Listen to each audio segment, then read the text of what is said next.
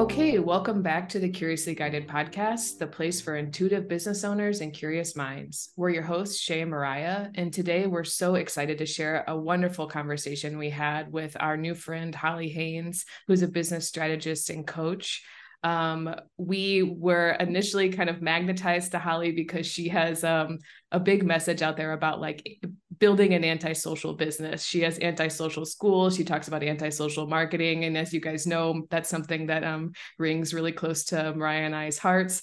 And so uh, Holly is just like, I felt like she was just sharing sage wisdom, like sound advice. She has, I've gone back to this episode and like taken notes. I took a lot away from it just in terms of how Mariah and I are running this podcast. But Holly has over 20 years of experience in the corporate world working on large scale business strategies. And she's taken that expertise and now started her own business kind of similar to Mariah and I, just out of a desire to have more lifestyle design and more control over how she's spending her days and spending time with family. And she really just like pulled the curtain back on a lot of things for us. You know, um, I really, she shares this idea about a 10 year question in the episode that I think is so powerful. Um, she kind of de- demystified what it means to work in corporate and how it's not really that different from those of us that are out here running our own things in the online business world and um, really just a lot about simplifying and things don't need to be so complicated things don't need to be so complex. You can really slice and dice this online business world in any way that suits you. So i think holly is just an incredible example. After we hit record i thanked her. I said you know you're you're the real deal. And her story is just so inspiring and i hope that it gives you guys a lot of um, you know inspiration and ideas about how you could kind of take some of these things and apply them to your own business yeah, I think Holly coming on, like, I don't think that she realized it, but I think throughout the conversation, like, she ended up coaching us, like, through shit that we were talking about behind the scenes, about the podcast, about corporate stuff and the entrepreneur world and things like that. And I just love her journey and her honesty and her transparency about it. And honestly, like one of the things that really stuck out to me, and I connected with Holly probably a, a couple months ago now. And um, what I liked was like how she was able to still have a successful launch when her Instagram got pulled down. And like she's one of those prime examples where she had over 15,000 followers on Instagram where everybody's telling you build build your business on Instagram. It's great and like don't get me wrong, Instagram is a really wonderful platform and stuff like that, but it's just another example that we can't put all of our eggs in one basket. And so when that happened, she ended up coming back to Instagram a couple weeks later. And now I think at the time of this recording, she's got maybe around 600 followers. But like her whole thing is like, this can fucking happen to anybody. Like, do not just build your business solely on Instagram. And I think that's what empowered her even more to step into the anti-social business strategy even deeper and she says ditch the social drama and like I just fucking love that. I think that it's so great because like social media does bring a lot of drama to our lives and just like our nervous systems in general whether we're a business owner or not. And another thing that I really wanted to highlight here is that Holly walks us through her journey of becoming an entrepreneur. And like when she really started this business, she launched a course. And that was, she was like, I'm going to do the course model. This is what I'm going to do. She launched it. She only had four students in her course. And a lot of people would be like, fuck, dude, I just started my business. I just launched this course. I only have four people in here. But she kept going. And like, she didn't think that, quote, only four people was a failure. It was more of kind of like we say on this podcast, like it was testing and tweaking, it was getting data points. She ended up learning that that course wasn't going to be like her end all be all. And in the episode, she dives into what she ended up doing. But I just think that yet again, just another example. So I think you guys are really, truly going to love this episode. I feel like we're going to be talking about it and referring back to it quite a lot in the next season. So Holly helps female entrepreneurs create simple, scalable offers and systems to grow to multiple six figures without relying on the social algorithm. An industry expert and featured in Thrive and Entrepreneur.com, author with a 20 year business consulting background with Fortune 500 companies. Holly runs her strategic coaching business, the Crush the Rush Planner Company, and hosts the top 100 Crush the Rush podcast while raising her twin daughters with her husband in Columbus, Ohio. And with that, let's just get into the episode. Holly, thank you so much for coming onto the podcast. We are so excited to dig into this. I feel like your your business model, how you like walk and talk and grow like your business is just so much aligned with I think like where our audience and how our audience is interested in growing their business. I know me and Shay are interested in growing our businesses that way.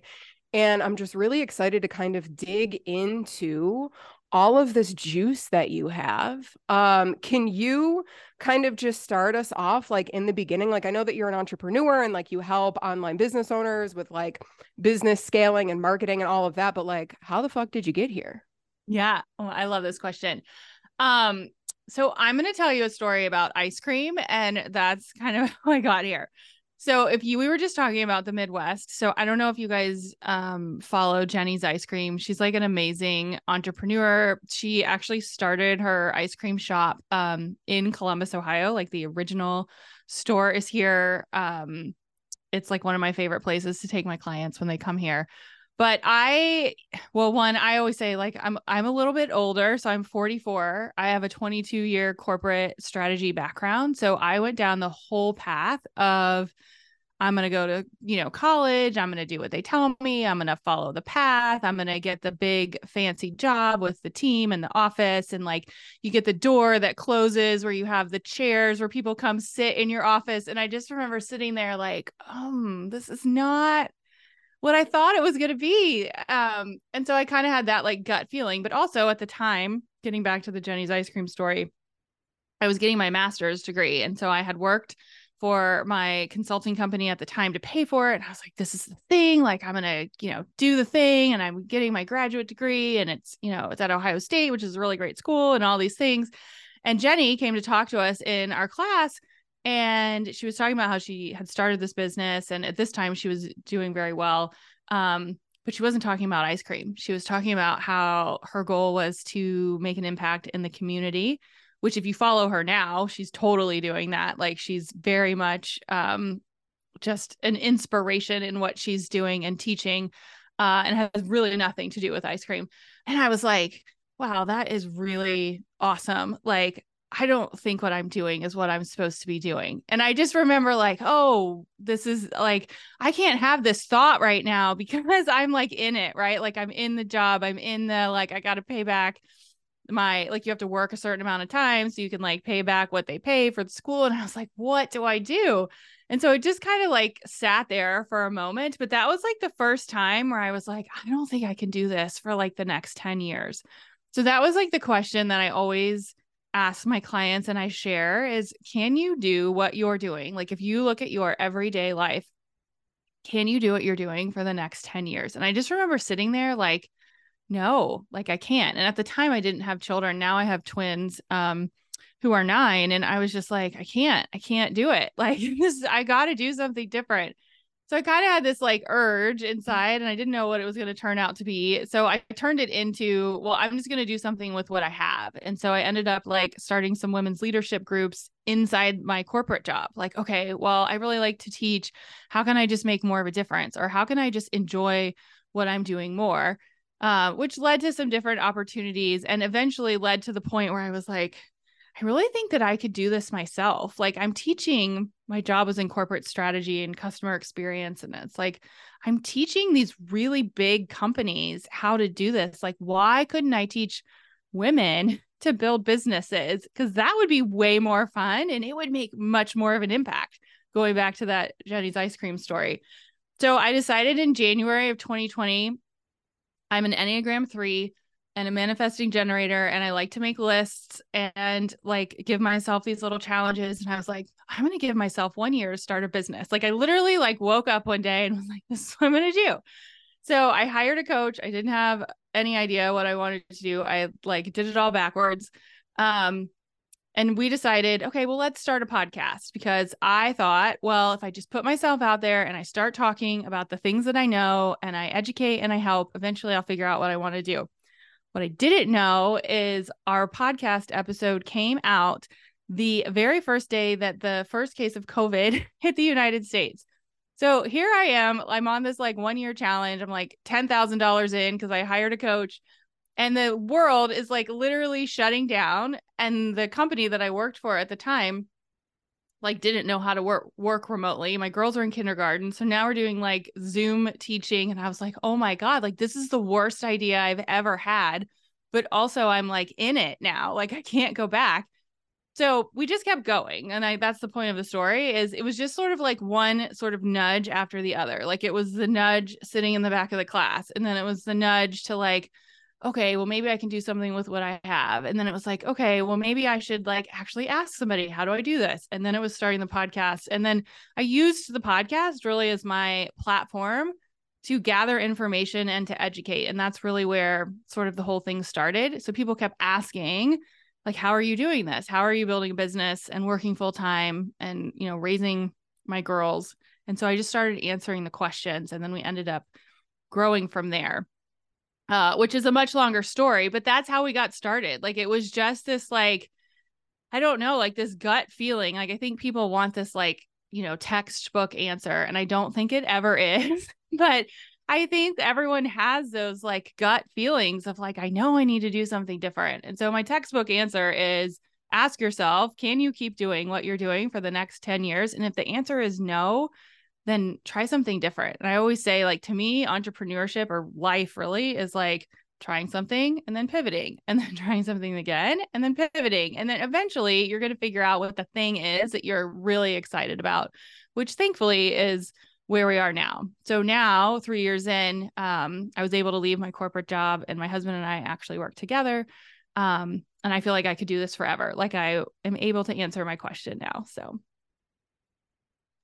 I absolutely love that story. Um, I really like the Jeni's piece. I've been a big fan of theirs for a long time, and I didn't know that about her as a person. So I love to hear that. Um, I've also yeah. had a few moments where I'm like, seeing um, someone that is just in a leadership role, like in doing what they're here to do and feeling really inspired and like that question you said of like, is this what I'm supposed to be doing? I feel yeah. like every single person listening to this podcast right now has gotten hit with that and like it really stung. so uh, right. definitely resonate. And I appreciate that advice because I do think we're all looking for like this magic answer. So it's wonderful to hear for you, it was more of this process of tweaking and refining and listening, listening to what people mm-hmm. are asking and then um, you know what i'm kind of curious about is like after a bit of that listening how did you turn that into like an offer or a service that you provided yeah so that's the second most asked question that i get and i would say so to me the number one thing that you can do is if you don't know what to do next is listen to what people are asking you because that's generally where your area of expertise are. So my very first offer was actually a course on productivity. I don't have it anymore, but that's what people were asking me. They're like, how are you structuring your day so that you can run a business, create a business, you know, raise two children and work full time? And so that's what I did. Now, it was a complete, I wouldn't say flop. I had four students. I made like a thousand dollars.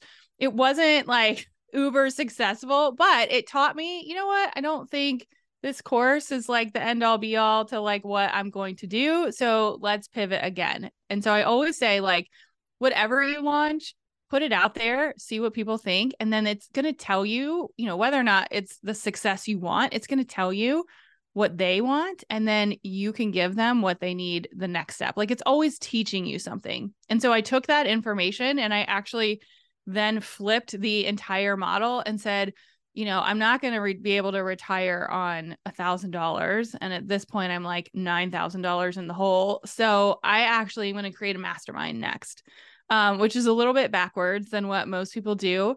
But I was like, I have like 20 years experience. Like people are asking me how to build a business. Like, why would I not use that?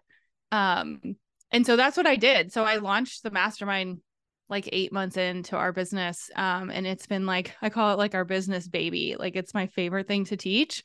Um, and it really kind of set us up for all the things uh, we have now because I was able to listen to those students and then create the things that they were asking for.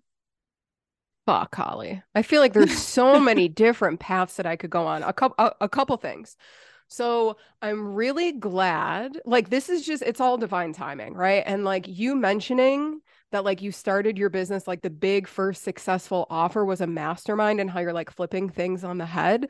I'm really mm-hmm. glad that you brought that up because I actually polled our audience on Instagram a couple days ago and I was like, "Yo guys, we're gearing up for season 4. Like what kind of episodes do you guys want more of?" and uh some people were like we want more examples of like different ways to do business and like mm-hmm. what a beautiful example of just like yeah you can start your business and launch a fucking mastermind if you want. You don't have to start by like doing done for you social media yeah. work or like done for you copywriting if that's not your zone of genius. And then i do want to take it back to your story and that you mentioned like you started where you were at. Like when you were in your corporate position, you were kind of just like, okay, what can I do right now that's going to get me even just a little bit closer? And like mm-hmm. that ended up being like a leadership workshop within the company that you're already in. Mm-hmm. What a mm-hmm. beautiful example that like you don't have to put your fucking two weeks notice in and be like, no, yes. I've decided that this ain't it. Now I'm burning this corporate gig to the right. ground and I'm throwing, I'm throwing everything into the online business. It's like it doesn't have to be that drastic, even though A, we assume that it does. Mm-hmm. B, our ego wants it to be that mm-hmm. drastic. Mm-hmm. We're like, you know what? We are so important and just like we are so smart and like this is it. And once I do it, everything is going to work out perfectly.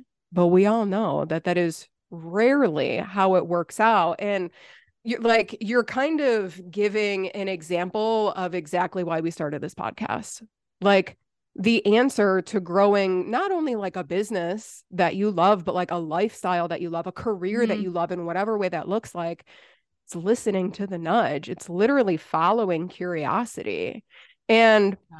like there's a, I, I feel like I could go on like the whole fucking episode about just like all of the juice nuggets that that you dropped right there. And like Yeah, I'll give you I'll give you one more. So one of the things that I was really intentional with is I mean, corporate, you we could do a whole episode about like corporate burnout. And I mean, I was already working a lot of hours. And so I was like, I can't create a business where I'm working even more. Like it because I won't like I won't last. I won't make it 10 more years. Like it just won't work. Um, and so I really had to be intentional about, well, what's the life? And I know people hear this all the time. Like, what's the life that you want to exist? Because for me, yes, it's about income because like we know we have a family and other things to support but it's like well what do i want my to me it was more about schedule. Like what do i want my schedule to look like? Like i want to be able to put my kids on the bus in the morning without having to move 12 meetings and i want to be able to like go for a walk at two o'clock in the afternoon without it being stressful and i want to be able to like see daylight uh, you know at certain hours. I mean it was like really simple things and so i was like how can i do that? If i can create that it doesn't to me at the beginning it didn't matter if it was corporate job you know my job whatever. Like it was a merge of everything coming together and then eventually it moved to you know now i work full time for myself. But at the beginning it was just like how do we make our schedule more like what we want it to be? So then eventually we can move to exactly what we want it to be.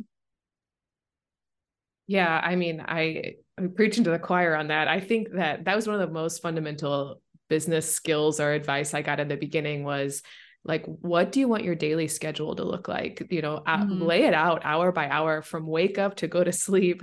And then how do you design the job or the business around that schedule? And it sounds obvious like you said but the opposite is our norm. You know it's always schedule around job. And most people don't even know that they're allowed to think oh i'm allowed to redo this and think about this differently. So i think it's yeah. really freeing. It sounds simple but like let yourself dream it is possible and you can set up your own systems to support that lifestyle that you want. And then when you're setting your life up like that, all of a sudden you're more energized and you have more capacity mm-hmm. to then go do the genius work. So it kind of like folds in on itself. Um, I love that idea. One question I have for you about the corporate piece in particular, one thing that we hear a lot, um, it struck me when you said you were teaching the same things to corporations that you were to your new clients, the women owned business owners. I think a lot of us women owned business owners have a bit of like intimidation by oh what goes on in the corporate world is so much more yeah. advanced than me so can you no. tell us like what's the difference between the two um so i would say what goes on in the corporate world and what goes on in the entrepreneurship world is pretty much the same except the corporate world just makes it way more complicated so uh, whenever i like talk to my clients my clients are like you just made that so simple and so I feel like when I was in um, a consulting role, like they, and I'm making this really simplified, but they bring in consultants and they're like, basically look at the big picture and then give us three steps. Right. So you're an outside person and you're looking. I mean, it's not three steps, it's like a plan that's super fancy or whatever. But it's basically, I'm telling them, like, let's look at the big picture and I'm going to give you three steps and this is what you need to be successful. So as a coach, I can say, hey, what are your goals? Tell me what you want to do. And then I can very easily tell you because I'm an outside person. This is what I think is the best path to get there, right? Because I'm not in the weeds with you. And so to me, I think this the same, you know, marketing is marketing. Uh, SEO is the same whether or not you're in corporate or you own your own business. It's the same tactics. It's just you need somebody to break it down for you to make it in an actionable, simple way that you can apply. And I think, I personally think in the corporate world, it just gets, you know, complicated because there's like departments and people and leadership and all the things. And so that's where my role came in. And I, you know, I just tried to simplify it. So I was like, well, if I could make it simple for business owners, then I can apply the same things that I'm teaching. I can still teach the customer journey. I can still teach where your income comes from. I can still teach really basic marketing things that have worked for you know 50 years outside of social media that's ever changing but like it still works the the basis of strategy still works and so i really just like to keep it simple and structured um, because we get that like shiny object syndrome where we feel like we have to have like 8,000 things in place when we start our business and you don't. Like you can literally go make money right now without anything. I mean, you need a link for somebody to pay you, but that's it. Like you really don't need anything else. And so I really just like um, to simplify things, I think would be my answer to your question.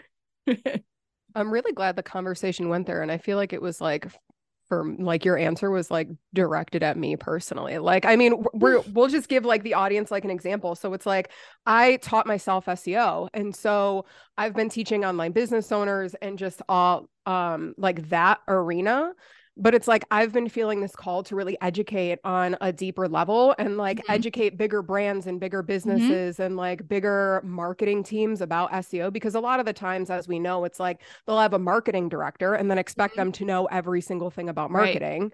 But SEO is really complex, but it's like I've always had this um this like wall of just like i'm not qualified to go in and to teach corporate or to teach these bigger businesses or like whatever my approach to seo but the more that i talk to people that have been in that corporate world because to be honest i didn't like i was never in the corporate world. I got started in my business when i was 22 after like hopping around like all of these random ass jobs and so it's just it's really nice to consistently hear that like yo corporate and the online business world although there is very obvious differences there's also similarities and like mm-hmm. it comes back to the foundations of just like you said like building a sustainable business building the foundations of things so i really i really appreciate your perspective on that and i would like to dive into uh, a different part that really sparked my curiosity about your story mm-hmm. so on social media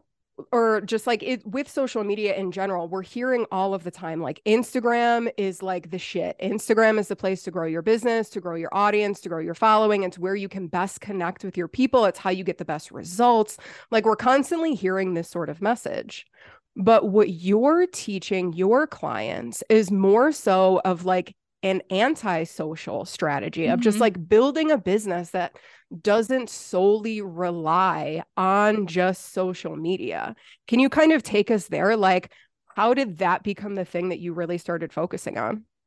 Yeah, I mean it was accidental just like anything. Um but I will say so if you go back to like my story at the beginning, you know, I was working in a corporate office. I did not have the capacity to post online 10 times a day. I mean, I joke that like my beginning posts on social media were like me standing in the parking lot taking a selfie and thinking that that was like a great idea. But like I I couldn't like cuz I was in these like big meetings and I I just didn't have the capacity to be posting all the time. And so I had to come up with like, well, what's the thing that I'm going to do to attract people to listen to what I have to say because that can't be it. And if it is it, I have to think of a different way to be visible. So I knew going in, I had to come up with a different strategy. So I now call it my antisocial strategy. I didn't call it that at the beginning. It doesn't mean that you're not social. It just means I always say it's the second act, right? So it's not the number one thing that you're focused on. So the way that I teach it is that you have a home base that you own, right? So it's like website, email, uh, something that is yours, blog, um, probably very similar to what you teach, where you know you can control who is seeing what they're seeing, and then it's pointing to things that you own, which there's a whole strategy there. But then I was like, well, how can I be so visible that people are going to be like, how the heck is she doing this? Which is what people say. They're like, I don't understand how you are in so many places at one time, or how you have so much information out there, or how are you writing so much content? And so I decided at the very beginning to have this like ridiculous content repurposing plan that's like on steroids. So I create one piece of content, which is through our podcast. And then I have this content repurposing plan that it literally goes 15 different places. And I've done it, you know, at least twice a week for three years. So, you know, we're everywhere. Like we're LinkedIn, Instagram, Pinterest. We just started a YouTube channel on Monday um like we're always growing like we're in all the places and so that's been my go-to strategy they're like what's the one thing and i'm like well social media has come second but i'm i'm very visible like i am in all the places but if instagram goes down which it has for us twice now it doesn't matter because I have all these other things in place, right? I've got email, I've got our website, I have SEO, I have Pinterest, I have our podcast. Like our Instagram, we were actually up to like almost 15,000 followers and it completely disappeared, like gone. And we were talking about it before the we started recording and it, you were like, "Oh, you were so calm about it." And I was calm. I mean, I panicked for like a minute. I, I mean, I think anyone would panic for a minute cuz I was like my team was like, "Holly, I think something's wrong. Like something is not right. like we can't do this." And I was like, oh, it'll be back. Like it's probably just a glitch. And then it never came back. So we have started over. I think we have like 500 followers right now. We've had like three launches since then. Like we have not skipped a beat. Um, but it's because we have everything sort of behind the scenes that's not dependent on social media. But also going back to what we were talking about time, it really helps me balance how I spend my time. So I'm focused on I'm creating educational content through podcasts that then gets repurposed. I spend my time with my clients or doing interviews like this. And that's how I make my schedule work. And then everything else happens behind the scenes, but it's things that we can control. I'm not dependent on the algorithm to decide if somebody's going to see something or not. Oh man, I am just loving everything you have to say. Um, one thing that we've talked a lot about, and you mentioned this as well, is I, I think we all in the online business space forget that like marketing's been in existence for like all of time and like social yeah. media is relatively new. And um I was always when I was getting into this, I just can't, can't do Instagram. I don't know why. It doesn't ever make me feel good. I don't ever feel inspired by it. So I was the same as you where I was like, I got to find some way to get visible and it's not going to be by posting on social media. It just doesn't light my fire that way. And so I was like, okay, well, what can I do? I'm social. Let me go meet a bunch of people. So when I got mm-hmm. started, it was pre-pandemic. So I like went in my city and just went to as many networking things. I joined all the co-working spaces. like I just tried to meet people because I knew like face to face I was good. So that was like my strategy. Yeah. And we were busy. We were book solid. Like I never had any trouble and it's funny, I start to get in these groups and everyone's like, I'm posting on Instagram a million times a week and I'm not getting any bites. And it's like, oh, like there's so many other ways to skin this cat. So I feel like the message you're sharing is such a breath of fresh air because what you're saying is like people are putting the cart before the horse. It's like, don't mm-hmm. start with social media. You don't own that. You know, that's kind of the after effect that can like spread the word and get you in front of new faces. But what are you doing to build your own assets and your own mm-hmm. business and have that really strong foundation that you can then go and repurpose? And just hearing you talk about using the podcast as like um you know your core content or your base content and then repurposing that in so many ways i personally find so inspiring so you're yeah. you're definitely uh, educating all of us about this idea of like how to do business differently so will you kind of take us through for you like what does the antisocial approach look like in your business aside from like the podcast work yeah. So I would say 95% of our social media is repurposed. Like most of the time it's it's something that has come from somewhere else. Um, now I will say podcasting for me, that's the thing that I love. So when you say you love networking events, like that's the thing that I love.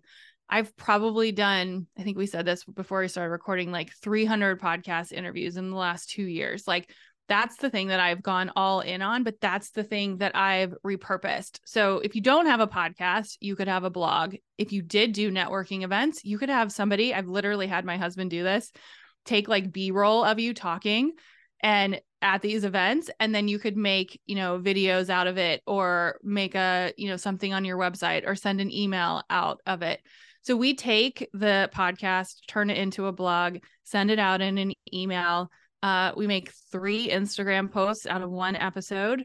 Yes, I put all of them in order. I don't even care that it's the same topic. It doesn't even matter. Um, what else do we do? We put it on LinkedIn. Uh, we put it on YouTube. If I'm feeling like creative, I will take the video and actually record a reel where I'm like talking. Um, so you get like a little more face to camera but that's probably five or six posts from one podcast or if you don't have a podcast um one blog episode so i that would be step one step two is i like to say that there's and this is going to get a little more into strategy there's two um I would say like funnels that you need to have. And one is what I call a client attraction funnel. And that is something where where you're talking or you're at networking events or you're sharing you're pointing people to something that you own. So you know it's like the whole freebie or whatever.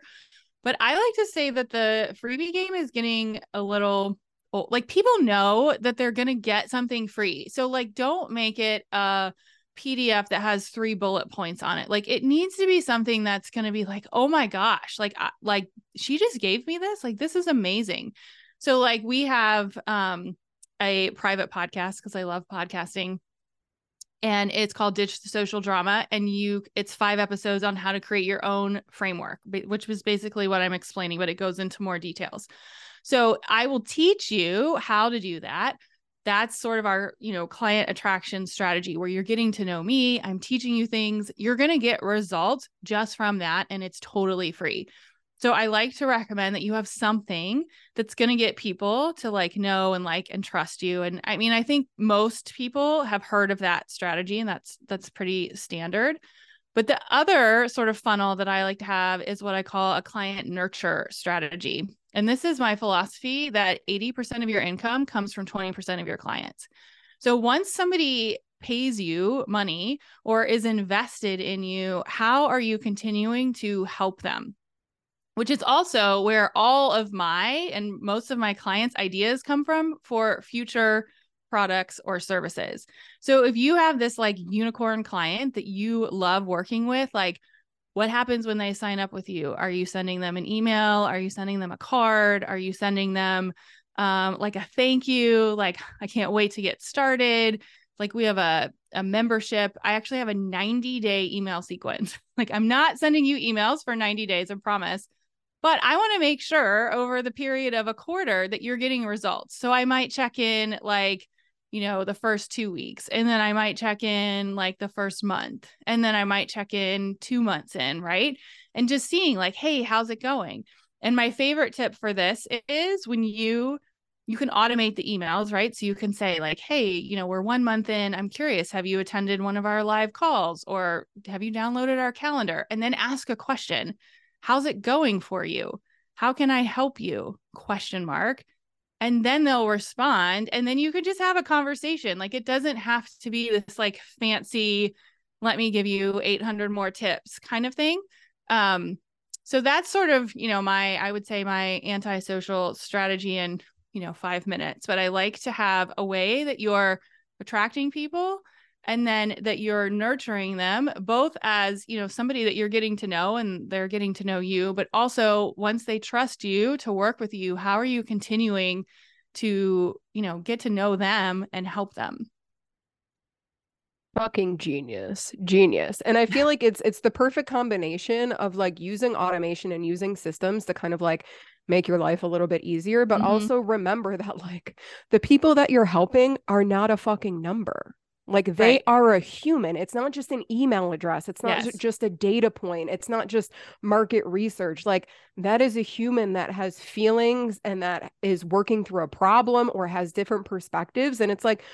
what if if if they were like your dream client what if you just took a half hour and hopped on a coffee chat with them instead yeah. of going in with just like how can i create a product for this person and sell them. It's like, what if you just got curious about, like, hey, mm-hmm. where are you at? Like, was there a stuck point in this area?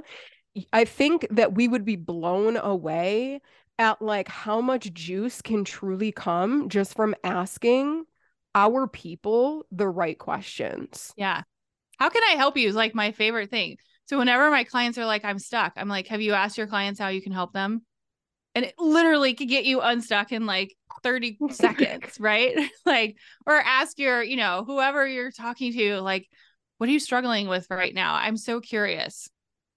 Well, I like the point you're making too is a lot of this content we feel like we have to make is really one-sided. It's like I need to tell you all these things and we forget the power of a simple question and you're so right. Like as soon as you said that I thought of a couple examples like a blogger I followed had asked a question, it's just the simplest question, you know, like, mm-hmm. how are you doing this? Or what's your idea for an ebook? And I responded, I, I was so excited that she was asking me a question. It was yeah. a question. And then she got back to me, you know, maybe a couple days later with like something really simple, but like now all of a sudden I'm her fan for life. Yes. Because I'm like, oh my God, she read my email and responded to me. So it's like that the power of asking a simple question takes it away from like this you're fire hosing information at people mm-hmm. to a conversation and that is really how you build trust through that like client journey right so i think that's so yeah. powerful yeah and i like how you decided to also do like a private podcast it's mm, like you've too. realized like where the yeah. fuck your zone of genius is. And you're like, listen, I love my public podcast. That is like my main game, my main hub right there. And it's like, why would I try to recreate the wheel and then try to do some checklists when it's like, that's not my zone of genius. It might be somebody yeah. else's. Maybe they're better at design or something like that. And it's like, or even if you prefer video, it's like you can do a workshop recording, you can do whatever you want. And I think that the audio feeds are really really smart because even lately and like moving forward i've just heard so many people like even with summits for example yeah. i've heard so many people being like yo i don't have the fucking time to sit right. here and to watch 20 hour long videos or interviews like instead can you just give me an audio version that yeah. can get popped into my ear and i can listen to it like on the way to the store or like on the way picking up my kids or whatever so i think it's just like another prime example of like you get to do this business thing any way that you want to at every step of it. Like, yeah. obviously, we have foundations and stuff, but it, it comes back to not only are you asking your clients and customers the right questions, are you asking yourself the right mm-hmm. questions? Mm-hmm. How do I want to show up? How do I want to be found? And then you love podcasts so much, your visibility strategy is being mm-hmm. a guest on podcasts. It's like right. you've essentially created this powerhouse of a business doing exactly what you love to do. And like, what a beautiful example that is. Yeah, it's funny because yeah, I really, I really do love podcasting, like to my core. But so we created this private podcast, and I was like, oh my God, this is amazing. Like it was so fun. I was so energized about it. So then we took uh, in our membership, I took all the content and I made it into a private podcast because I was like, well, this is way more consumable. So now in our membership, you can listen to everything. And then I did the same thing for our mastermind. So I basically have like 700 private podcasts right now. And my team is like, Holly, like, you've got it. Like, you cannot have more private podcasts. And I'm like, oh, yes, we can. Like, because I could see people consuming it so much more than you know a video and it's not to say that there aren't videos there it depends how you learn and we want to make sure that everyone you know has accessibility to what they like but you know most of my clients are busy or you know came from you know working in corporate or very similar to my background and so they're listening to it on the way to work or with their kids at soccer practice and so it's like you have to really think about where are your clients sitting at? What are they doing? What's the one thing that they need help with right now? And then how can you deliver that? Mm. i love that. Um you know one thing you mentioned before we press record that was really like pinging around in my head is that you're you think about your business as like a walking case study. Can you tell yeah. us a little bit more about that and what that looks like for you on the day to day well so when we um when we lost our instagram account the second time so uh, the first time we lost it, it came back. And then I was like, oh, I really got to do something with this. So we created a whole course called Antisocial School, where I teach you basically our antisocial framework. And then we lost our Instagram the second time. And I was like, I feel like the universe is telling me that like I have to talk about this more. And right now, I think we have like 500 followers, and we didn't have Instagram for like three weeks. So I, when I said I'm a walking case study, like when we were launching antisocial school a couple of weeks ago like i had no social media. Like we it wasn't even an option. Like i couldn't even scroll. So it was like okay you can do this. You don't have to have it. Do you if you want to have it can you? Yes. If you want to have a repurposing strategy great. But there are so many different ways that you can get your business out there. I think it really comes down to a visibility strategy and what feels good to you. If you like you know, TikTok and dancing and all the things and like perfect, go do it. But I think it comes mm-hmm. down to like what's the visibility strategy that works for you. But also know that you don't own that content. So let's think about a way that we can be smart about it and repurpose it so that you also own it as well. This brings up a question for me. And just because, like, I've had conversations with clients that kind of ask similar questions. So, like, we essentially live in a really big, like, quick win society. Mm-hmm. And so I feel like if I were to tell my client, well, I do tell my clients because like after after SEO is like foundational. It's kind of like, okay, like how can we move into phase two of SEO, which is like backlinks and relationship building? And like one of the things that I'm always recommending is like being a guest on people's podcasts. Mm-hmm. And so many people are like, yeah, but that's like long term. Like if I need clients today, can I get clients today from social media? Like, isn't being a guest on people's podcasts going to take a long time? So I guess like how would you approach that with a client if they were like well i really need some clients so like how is this like more long term thing actually going to help me when social media i feel like oh i could post a story and then people are going to just buy my thing right away yeah, I mean, I'm always a big data person. So I always say facts, not feelings. So I would have like if the question is, I need to make a sale right now, I would say, who can you go have a conversation with? Not, I need to post a, a story on Instagram because let's just pretend you go the Instagram route. What's the statistic? It's like 5% of your followers might see it. And I think that's actually pretty high. I think it's like one percent. I think well, it's like yeah, that's what I'm saying. Low. Like it might be five percent on a good day. you could send an email out, and like maybe if your open rates are really good, it's like forty or fifty percent, right? But if you had a list of like three or four people and you just had a conversation with them, you could probably make a sale in less than thirty minutes. So if that's the goal, I mean, I would advocate that it's the relationship that matters in the short, short, short term um, but I also think your visibility strategy has to have the short term, the midterm, and the long term component, right? So it's like, yes, podcasting might be medium to long term, but it's going to live on forever. Most people take, I mean, you know this, most people take their podcast episode and it lives on a blog or whatever. Like we had um, Jenna Kutcher on our episode. It was a, you know, a highly listened to episode but that's not where most of the views are coming from. It's coming from people Googling Jenna Kutcher podcast now, and they're, you know, couple views down. It's now bringing up our page. So that's more of a long term game. I think the short term game is probably the relationships, the networking, and emails. I love like yeah, it's the fucking relationships and like being an mm. online business owner specifically, I feel like we write that one off. We're just like, yeah, but I work online. So like what do you mean like relationships? right. Isn't it like I work online so like I just like post on Instagram or like I just do things behind the camera and it's like nah, we're also humans that are meant yeah. to be like connected in some way to other people in whatever way that works for you. So it's like, how are you building relationships? And I feel like a lot of people, well, a lot of people, including myself, when I first got started in business, I was like, well, my audience is technically like nationwide or worldwide. And so we focus mm-hmm. on that forgetting that there are plenty of people locally yeah. that oh, we yeah. can also support. And I had a client that was starting off her business doing interior design in Buffalo where I used to live and she was like I don't know like how to get a sale like should I post on Instagram do this do that and I was like what about the people around you? I was mm-hmm. like, d- like who works with interior designers or like who would recommend one? It's probably going to be contractors or builders or just like in that. I was like,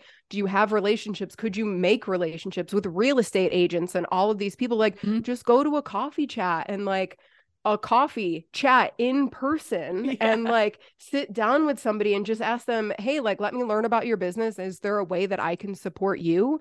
And I was like, because all of that it starts building on mm-hmm. itself mm-hmm. and it's not a solo game like mm-hmm. social media can feel. Social media can feel like it's fuck, it's just me. It's just me out here posting right? on my only account all by my damn self. And it's like it we don't have to grow our businesses alone.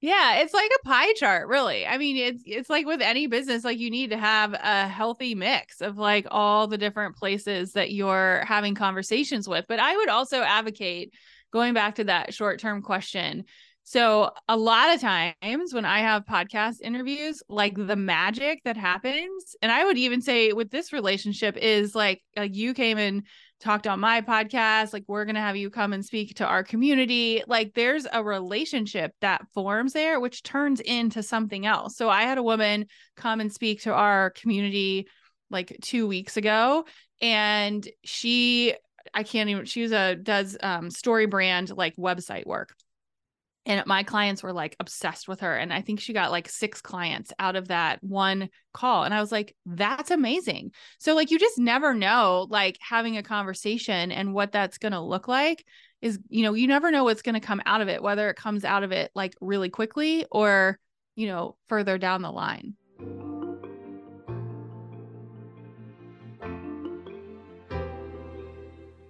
Just wanted to slide in here mid episode and fill you in on some cool things quick. So, we are in our third season of Curiously Guided, and there's nothing that fires us up more than making this podcast and hearing all the positive impacts it's having on our listeners. Up until this point, this has been a pure passion project, but we've got bills and expenses for this podcast, y'all. If you have the means and would love to support us in creating new episodes, feel free to head over to curiouslyguided.com slash support to buy us a coffee. And if you want even um, a deeper dive, we're excited to offer. We're going to now um, start doing some strategy sessions where you get both Mariah and I's brains on your business. And um, there's nowhere else in the world where you can. We Mariah and I both don't work with people in such micro ways, so this is kind of a cool thing to get both of us looking at your business in kind of like a one-off strategy session.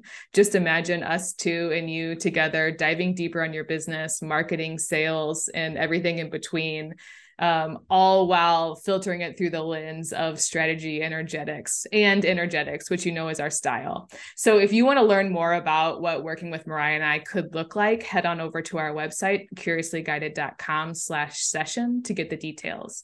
Thank you guys so much for hanging out with us. We appreciate you so, so much. Now let's get back into the episode.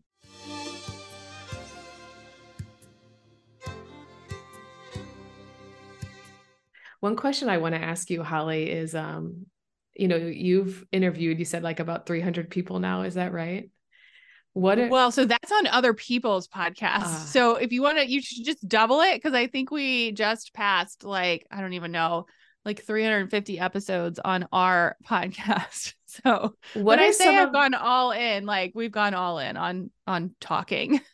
I love that. What are I'm wondering are there any like um consistent themes or lessons or like takeaways that you have noticed like now that you've interviewed so many people just about like how to be successful in this entrepreneurship world? I think people that are themselves um are my favorite interviews and when I hear stories about just their journey and how they have utilized like their personality and what they love and how that has turned into what they do. I mean, I feel like that's the um probably the most inspiring.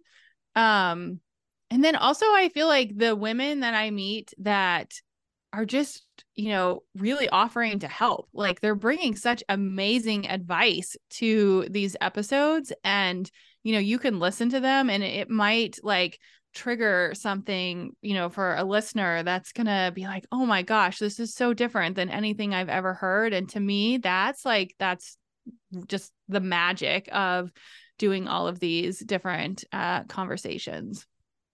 Yeah, yeah, for sure. I think that especially with us being like the business owner and stuff like that, we forget that we have a story that's inspiring to other people. And so, like, I remember when I first got into business, I had coaches being like, Mariah, share your story. And I'm like, my fucking story. What do you mean, my mm. story? Like, it's not interesting. Like, I, it's not an interesting story. It's not going to wow anybody. Like, what do you mean? But, like, as I've been interviewed on podcasts and asked certain questions. I feel like some some common threads keep being pulled yeah. through. And when we interview people on this podcast, it's like sometimes we even get guests that are like, I didn't even think about it like that. And we're just like, yo, your story is fucking incredible and like inspiring and motivating. And just like it's a perfect reminder and me me and Shay say this all the time that like we often can't read the label when we're inside the jar. And so I feel like yeah. having these conversations whether you're the interviewer or the interviewee, having these conversations and just being able to pull back the curtain and share your story even if you don't know what your story is yet, just you showing up and sharing your perspective, your tone, your personality, just like how you see the world is insanely valuable to people. And I feel like it's so easy to forget in a world that like wants us to water down our message. Mm-hmm. Well, you get better at it too. I mean, I always say, even if you don't love podcasting, like being able to introduce yourself, tell people what you do because i'm like if you can't tell people what you do and people don't understand it like how are you expecting somebody online to just understand what you do and pay you to do it? So it's great practice to just get yourself out there and be comfortable talking about what you're an expert in even if you don't do 300 of them right? Like you don't have to do it if that's not your favorite thing to do I do think that's fantastic advice because, like Mariah said, it's really hard. I feel like we're all hearing the advice. It's all about story. Tell your story. Stories are what's memorable, you know? And like you started with your Jeni's story, and like that's the one thing that we're all going to remember. So I do think it's powerful. But yeah, like owning your story and coming up with your story it's not something that comes naturally for me. So i've had the same experience by being interviewed by other people. I was terrified the first few times but it starts to come out and you start to practice your language and then the next time it gets a little smoother. And even when we were getting ready for this interview this morning i was like thinking to myself at our first episode our first guest i was terrified like getting ready you know shaking. And then today i was like I don't have that anymore. I'm like excited. Yeah. I'm pumped. I'm looking forward to it. So it is like a muscle you build over time. Um, so if you're finding yourself rolling your eyes at like the storytelling advice, me too. And just know that like it kind of comes through imperfection and letting yourself be a little awkward and just letting it come out wrong because through that it gets a little smoother and a little better for sure. Um, Okay, Holly, I have another question for you. Sorry for all the oddballs. Yeah. Would you, if no, someone were to ask you now, um, do you feel like you're doing what you're supposed to be doing? What would you say? Uh 110%. I could totally do this forever. Um, and the reason why, I will tell you the reason why. So one of the things that we did when um I left my corporate job is I was like, I am not I'm never going to forget the moment that I was able to like step into what I really wanted to step into. So we have this rule in our family that once a quarter we travel. Now, the ultimate goal is that we are able to travel overseas or somewhere extravagant, right? Like that's the dream. Um, but so so far we've been able to take our girls to Scotland and England. Um, we've like taken them out west. Uh, we're you know traveling different places in the United States. Um, and so it's been over a year, and we've stuck to it. Um, and to me, like going back to, I always say, you know, money is a great motivator, but sometimes the experiences, well, I would say it is the experiences and the lifestyle and the schedule that is more motivating. And so when you know you think about well what are you doing and how's that leading up to what you want to do? Well, I can, you know, put my kids on the bus and I can get them off the bus. I'm going roller skating with an entire 3rd grade class next week like we're taking them on vacation um in 2 weeks like we're taking them to an Ed Sheeran concert this summer like we're able to do some really cool things that are not we're not it's just not possible in the schedule that we had before so for me it really truly comes down to schedule but like I really like I really like my days like they're really fun oh my god I wish my mom took me to an Ed Sheeran concert. I mean, Ed Sheeran excited. like like Ed Sheeran. I've never been to a concert before, so I don't know. I failed at the Taylor Swift ticket, so this is, I think this will be just as fun. Yeah, yeah. That's you know what my mom, my very first concert. It was a free concert before they got big, but my mom was really into country and she took me to the Dixie Chicks. Mm. And so the Dixie Chicks, like they were up on this hill. They were basically. amazing and like we were sitting on a blanket like listening to the Dixie Chicks and like that was my first concert and to this day it's like one of my favorite memories. And like whenever I hear a Dixie Chicks song it just like takes me back yes. to like that innocence of being a child and like yeah i think just creating a business that supports the lifestyle that we want to live that supports the experiences because like i'm i'm a really big experience person too like i value mm-hmm. experiences very highly mm-hmm. and i think that that is such an important thing to consider when we are thinking about our schedule when we're thinking about this business that we're going to create and i know that you talk about sometimes on your podcast and just like in other places like multiple income streams. Now, mm-hmm. having multiple income streams, is this kind of how you're able to support the business and like infuse these experiences in? Like how how does that kind of come into play? Yeah, I mean, so you can think about it twofold. Uh, one, you can have multiple income streams in your business, and then I think you know, just from a like a family income perspective, you can also have multiple income streams.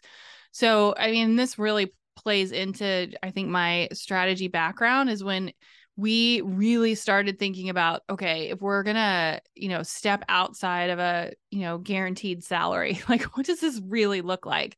So we knew obviously that we had the mastermind income coming in but like how do you have different you know places where people can infuse income into your business and you're helping people at different levels and so the way that I like to think of it is a lot of times you'll hear like low ticket, mid ticket, high ticket. I like to think about it as beginner, intermediate, and advanced. And so what I teach is the same thing. Like I'm teaching you the same thing, but I might just be giving you like a little bit at the beginner level because you're not ready for me to just like throw these advanced funnels and all these things at you at you know at that level. So beginner might be like a freebie and a low ticket course um and you know intermediate might be a membership where you start to get some different things and we also have a planner right? So you could infuse some products in there.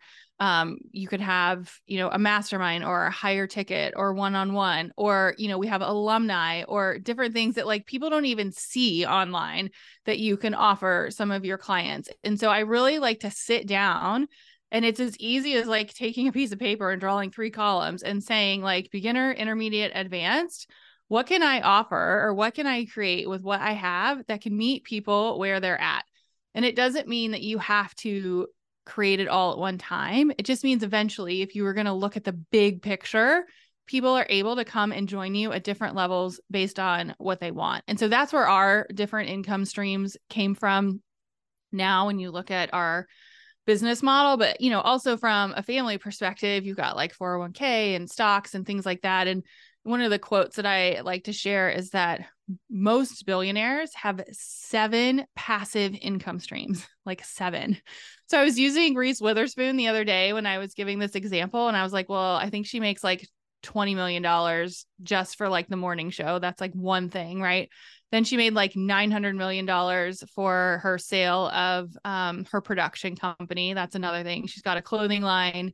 Um she's got real estate. Like she's got all of these things. And so when you're th- like if you're if you're in the position I was where you're trying to, you know, really replace a decent salary, sometimes you have to think about it of, you know, okay, my business is going to bring in this, but then maybe here's another opportunity that's going to bring in this, and then here's another opportunity that's going to bring in this, and then, you know, you're just playing around with it. And so you're not putting all of your eggs in one basket.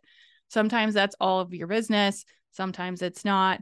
Um, my husband's in real estate. That's another income stream for us. And so it's I like to just tell people like look at the big picture and just like be creative. It doesn't have to be this like I have to sell 800 courses to make a million dollars kind of answer. Like there's so many different ways and you can be creative and just, you know, start to think a little bit differently about how that's possible.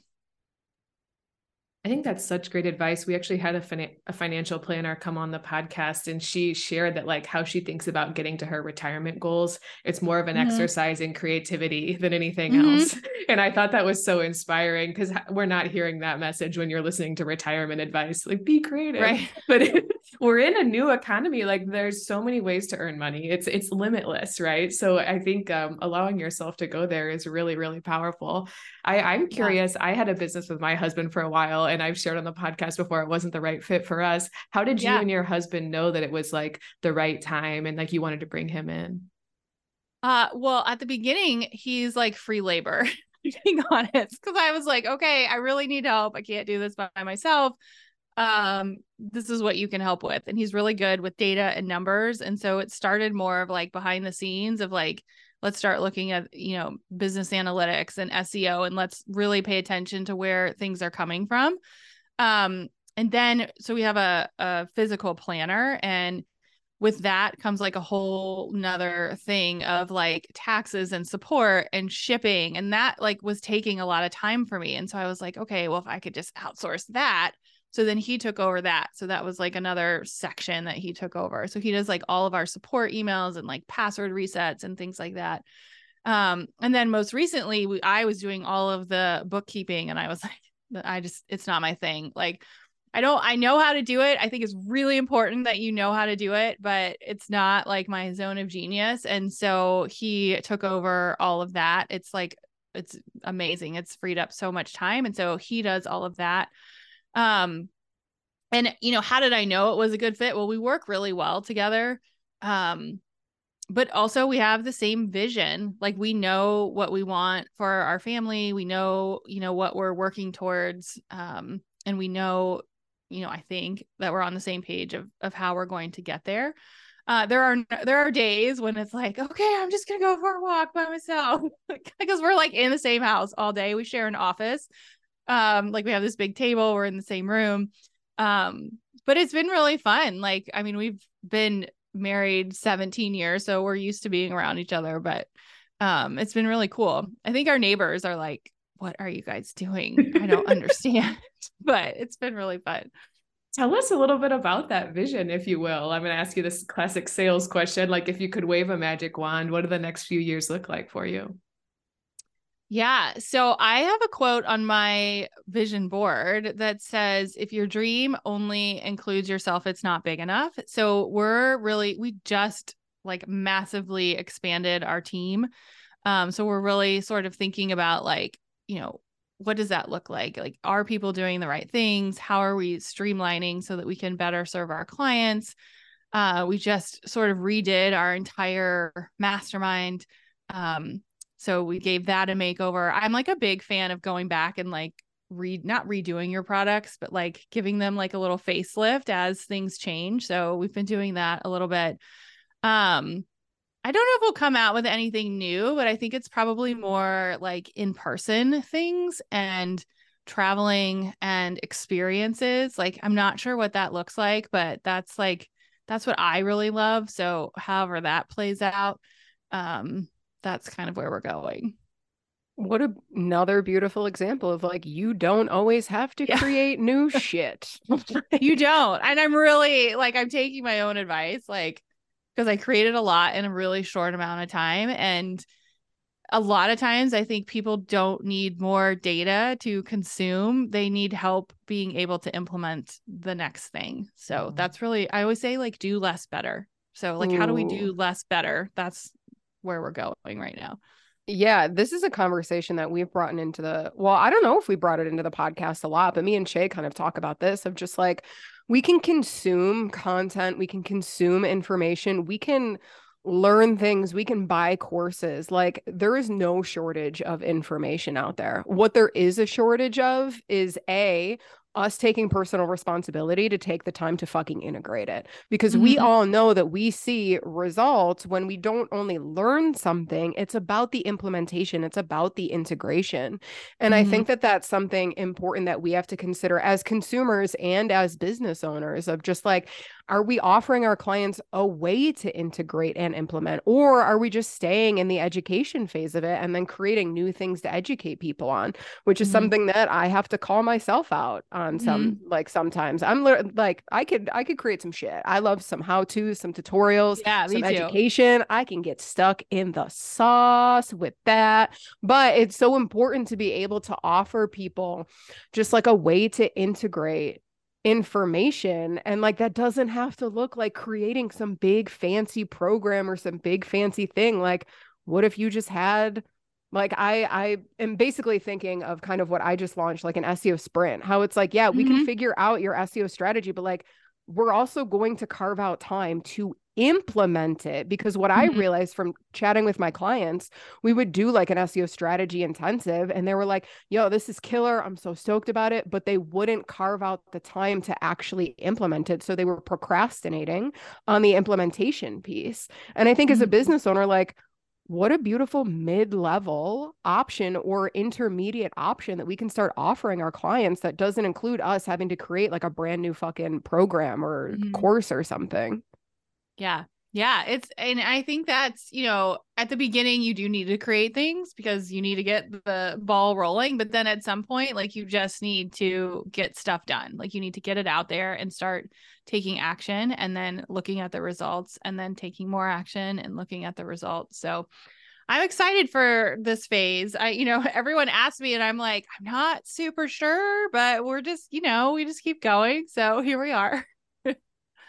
I love that. I'm wondering, like, um, lately we've been talking about a, a, lot about like natural rhythms and practices and rituals you can do to like set yeah. yourself up. And you've shared a lot of really good, just like gems of like beliefs that you have. What have been some of like the core either beliefs that you have around running a business or even like practices that you do to like set yourself up well like what have you found to like um what's the secret behind your success but like what are you doing to take care of yourself i feel like i'm really bad at this and you know i if I ever write a book, I think it's going to be how to unravel yourself from the corporate world because it has taken a minute to do that. Because I feel like when you are required to be at a certain level at a certain time on certain days, there are things that you do to that you have to do just to survive. Like you get up at a certain time, you do things in a certain way. And when that structure is taken away and you've done it for 20 years, it's really different. Like, and I feel like, you know, we're a year and four months in now of not having that. And I feel like I'm finally getting comfortable with changing my routine. Like, it's taken that long for me to be like, Holly, you don't have to get up at 5 a.m. Like, because it's just it's like in my head it's like well i'm i'm not going to be successful if i don't get up and work out and do this and do that and do that um so my routines are are I think shifting right now. We'll say that. Um, one thing I am trying to do just recently is I'm a big consumer of like reading business books. I I love them. Like I mean I probably read two to three a month and I stopped. So I'm reading for fun this year um so that's one thing and it's very different. It's really uncomfortable for me. I feel like i'm like failing because i'm not like learning all these new things but i feel like in order to get to the next level i have to like tap into this like creative space more. Um i also have like a little challenge for myself where we're trying to walk outside for an hour every single day which if you live in ohio it's not really the best um plan especially during certain seasons but I'm trying to just like embrace the fact that I have the capacity to do things that are going to maybe inspire me to do the next thing. Um so I don't know if that answers your question because I feel like I'm in this like weird transition phase um because I used to be really regimented of like I have to do this and then I have to do this and then I have to do that. Um I do journal every morning pretty consistently, so that that's something that sort of grounds me. And then um my girls and I read Harry Potter every night, so we also do that. I love like, that. I'm also glad you brought that up because that was one thing I experienced when I went out on my own too. It was like my nervous system was behind my brain. Like I knew mm-hmm. that I wanted the easy schedule that I could go out in the park and relax yeah, on a nice weird. afternoon. But then when I was out there, I was freaking out. I was like, oh my God, I'm I yeah. should it's it's between nine to five. Like I should be at a desk right now. Oh my God. And so like, and think about since we were in kindergarten, we've all been living that same mm-hmm. structure, or even before that for a lot of us. So it took me uh, over a year to like yeah. allow myself. It was like I was doing the things I said I wanted, but I did not feel safe in it. Like I felt activated. I yeah. felt like something was wrong. And I think acknowledging that it, it's not easy just to quit your corporate life and go live the entrepreneurial dream. There's yeah. like there's also this like subconscious element of like rewiring your patterns that I think people don't really factor in or consider but i absolutely experienced that as well. And then the other thing i wanted to say was the reading for fun. That was something that i had a friend rebecca who was a former podcast guest. She, i was like oh, i'm feeling anxious. I'm feeling activated all the time. And she's like well have you i've just been reading for fun and it's like the most calming thing. And yeah. i was like what? Reading for fun? I haven't read for fun really in like a yeah. decade. And it's funny. It's so I feel wonderful. Like after the fact, I feel so calm and like I didn't. I was the same as you. I was like, this is a waste of time. I could be reading business books. Right. But there's like, something magic in the creativity piece. Like I found that like my thoughts are more creative. So read for fun. I think that is like such great advice. Yeah. Yeah. I think all three of us are kind of similar in this way. And Shay, have you taken your Enneagram? I know yeah. Holly said she's a three. What what number are you? You're a, a 6 6? Mm-hmm. I took my Enneagram like seven years ago and I was a type eight.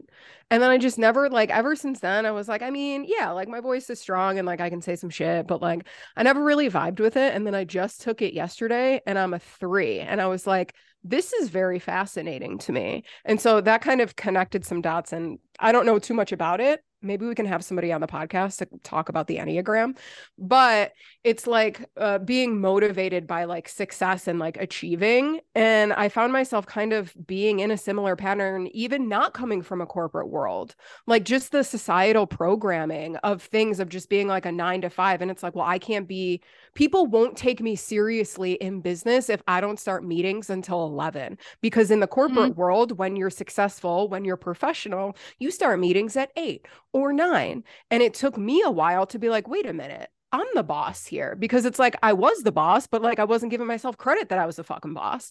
And mm-hmm. even with Andrew, he ended up quitting his job when we moved from Buffalo to North Carolina. And he doesn't have a job right now. And I'm noticing it with him because he used to work at a factory, like doing steel and like whatever and he was so regimented in his thing and i'm seeing him now where he's like sitting on the couch and like you know he's drinking his coffee and he's got like a blanket over his head and he's just like i feel like a waste of space today. Yeah. and i was like why? And he's like because they didn't get anything done. And i was like is there something that you have to get done? I was like can we like sit with some questions about this? Because like yeah. why do we feel like we always have to like check something off of the list? Because we we really don't. Sometimes just like fucking making ourselves a solid lunch is good enough for the day. Sometimes right. just like allowing ourselves to sit with our coffee and a comfy blanket is like exactly what we need.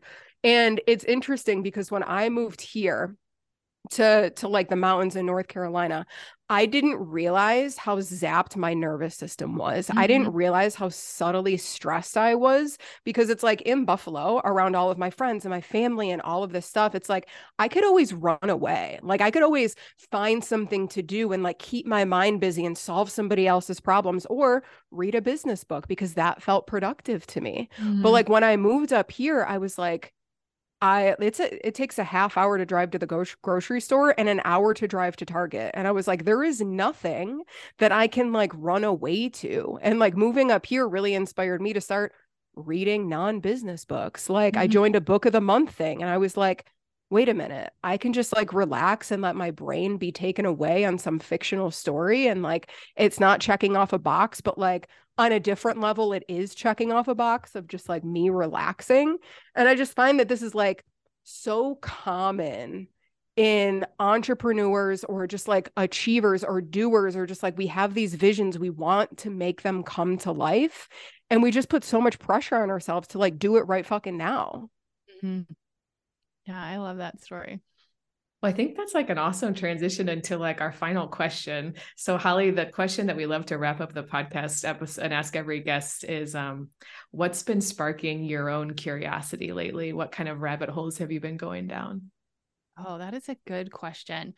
Um, so you mentioned Enneagram. I've been really into um human design lately. It's a it's really um it's a lot. Like it's a lot to process, but I've been slowly like learning more about that. I don't count that as a business book, just so we're clear. Like that's more fun. It's different. It's different. Yeah. Yeah. so I've been leaning into that. Um, I've also been following slash just interested in the whole AI thing. Um, for two reasons. One, eh, like it's here so i'm trying to figure out like what does that mean but also you know when you talk about your visibility strategy like all of the you know the people that are you know out there that are big names they're all using it to their advantage. And so i like to you know sort of pay attention to like okay like how can we use this to help you know us? Um so i've been going down a couple rabbit holes there. Um and then for fun, you know, I love good reality TV. I don't know when this airs, but I went down the whole like Vanderpump Rules on Bravo, and it is like a whole thing right now. Um, so that's where I've been spending my free time. you said you're a manifesting generator, right? Yeah. Yeah. Yeah. In true manifesting generator fashion, you're like, oh, just these three things. Just I'm these like three juggling. things I'm juggling around. I know. Yeah. Like three, three, a list. There's always a list. I also think it's funny, like human design and AI are like right, exactly Mariah's right now too. What did you learn about, um, what did you find interesting about learning that you're a Manny Gen? Um, so I think the thing that is interesting to me is I'm a two four and a 2 I'm, is a I'm hermit. a two four too. Yeah, yeah. And the hermit thing has like blown my mind and in a good way because I like love stuff like this. Like I love going to events. I we host a mastermind events and retreats. But what I have found from like this hermit tendency is I need time to recover. And the way that I recover is by myself. Um, and I it needs to be like quiet. like I can't have like any interruptions. And my like I was listening, I can't remember I was listening to it. It was like if you're a two four and you're like in the zone and somebody asks you a question, like you're like, what? Like because it's like you're you don't like you're in your mode, right? Um so I think that's been like a big game changer for me is just figuring out like when I do have very external facing things, how am I uh recovering like what does that recovery look like um and just being more aware of that mm. I have to be so careful with like if my husband interrupts me and not responding with like so hateful. I definitely have that like I'm in the zone. Yeah, so. not now. I need like a sign. I, and the interesting thing about two four, it's like the two opposites, right? So the other half, mm-hmm. the four, is very social and out there. So I like how you're thinking about it. Is like, how do I balance that with time to recharge? Um, yeah. I definitely relate to that too. Cool. Well, this was really incredible, Holly. I can't thank you enough. Um, where can our people like uh, go in the deep dive of you and follow along and get no. to know you a little more? I feel like we talked about so much, but if you want to learn sort of my uh, full anti-social strategy and, you know, just get a taste of my love for podcasting, you can just go to hollymariehaynes.com forward slash social. Um, and I will share with you my like five step framework. You can put together your own anti-social strategy. Uh, we just added some new bonus episodes and yeah, I'm behind the scenes answering all your questions. So come say hi. We will definitely add the link to that along with Holly's website in the show notes below. But I think we're going to close this episode down. If you guys enjoyed this episode, feel free to screenshot it, share it with a friend, share it with us on social media. If something popped out to you, totally DM us. You guys, y'all know that we love connecting with you. And as always, thank you so much for listening and for your continued support. If you haven't yet, subscribe to the podcast and leave us a review so we can all continue to grow together. And until next time, remember that you have the power to create whatever the fuck you want. Follow the nudge, ask questions, and let curiosity guide the way. We'll see you in the next episode.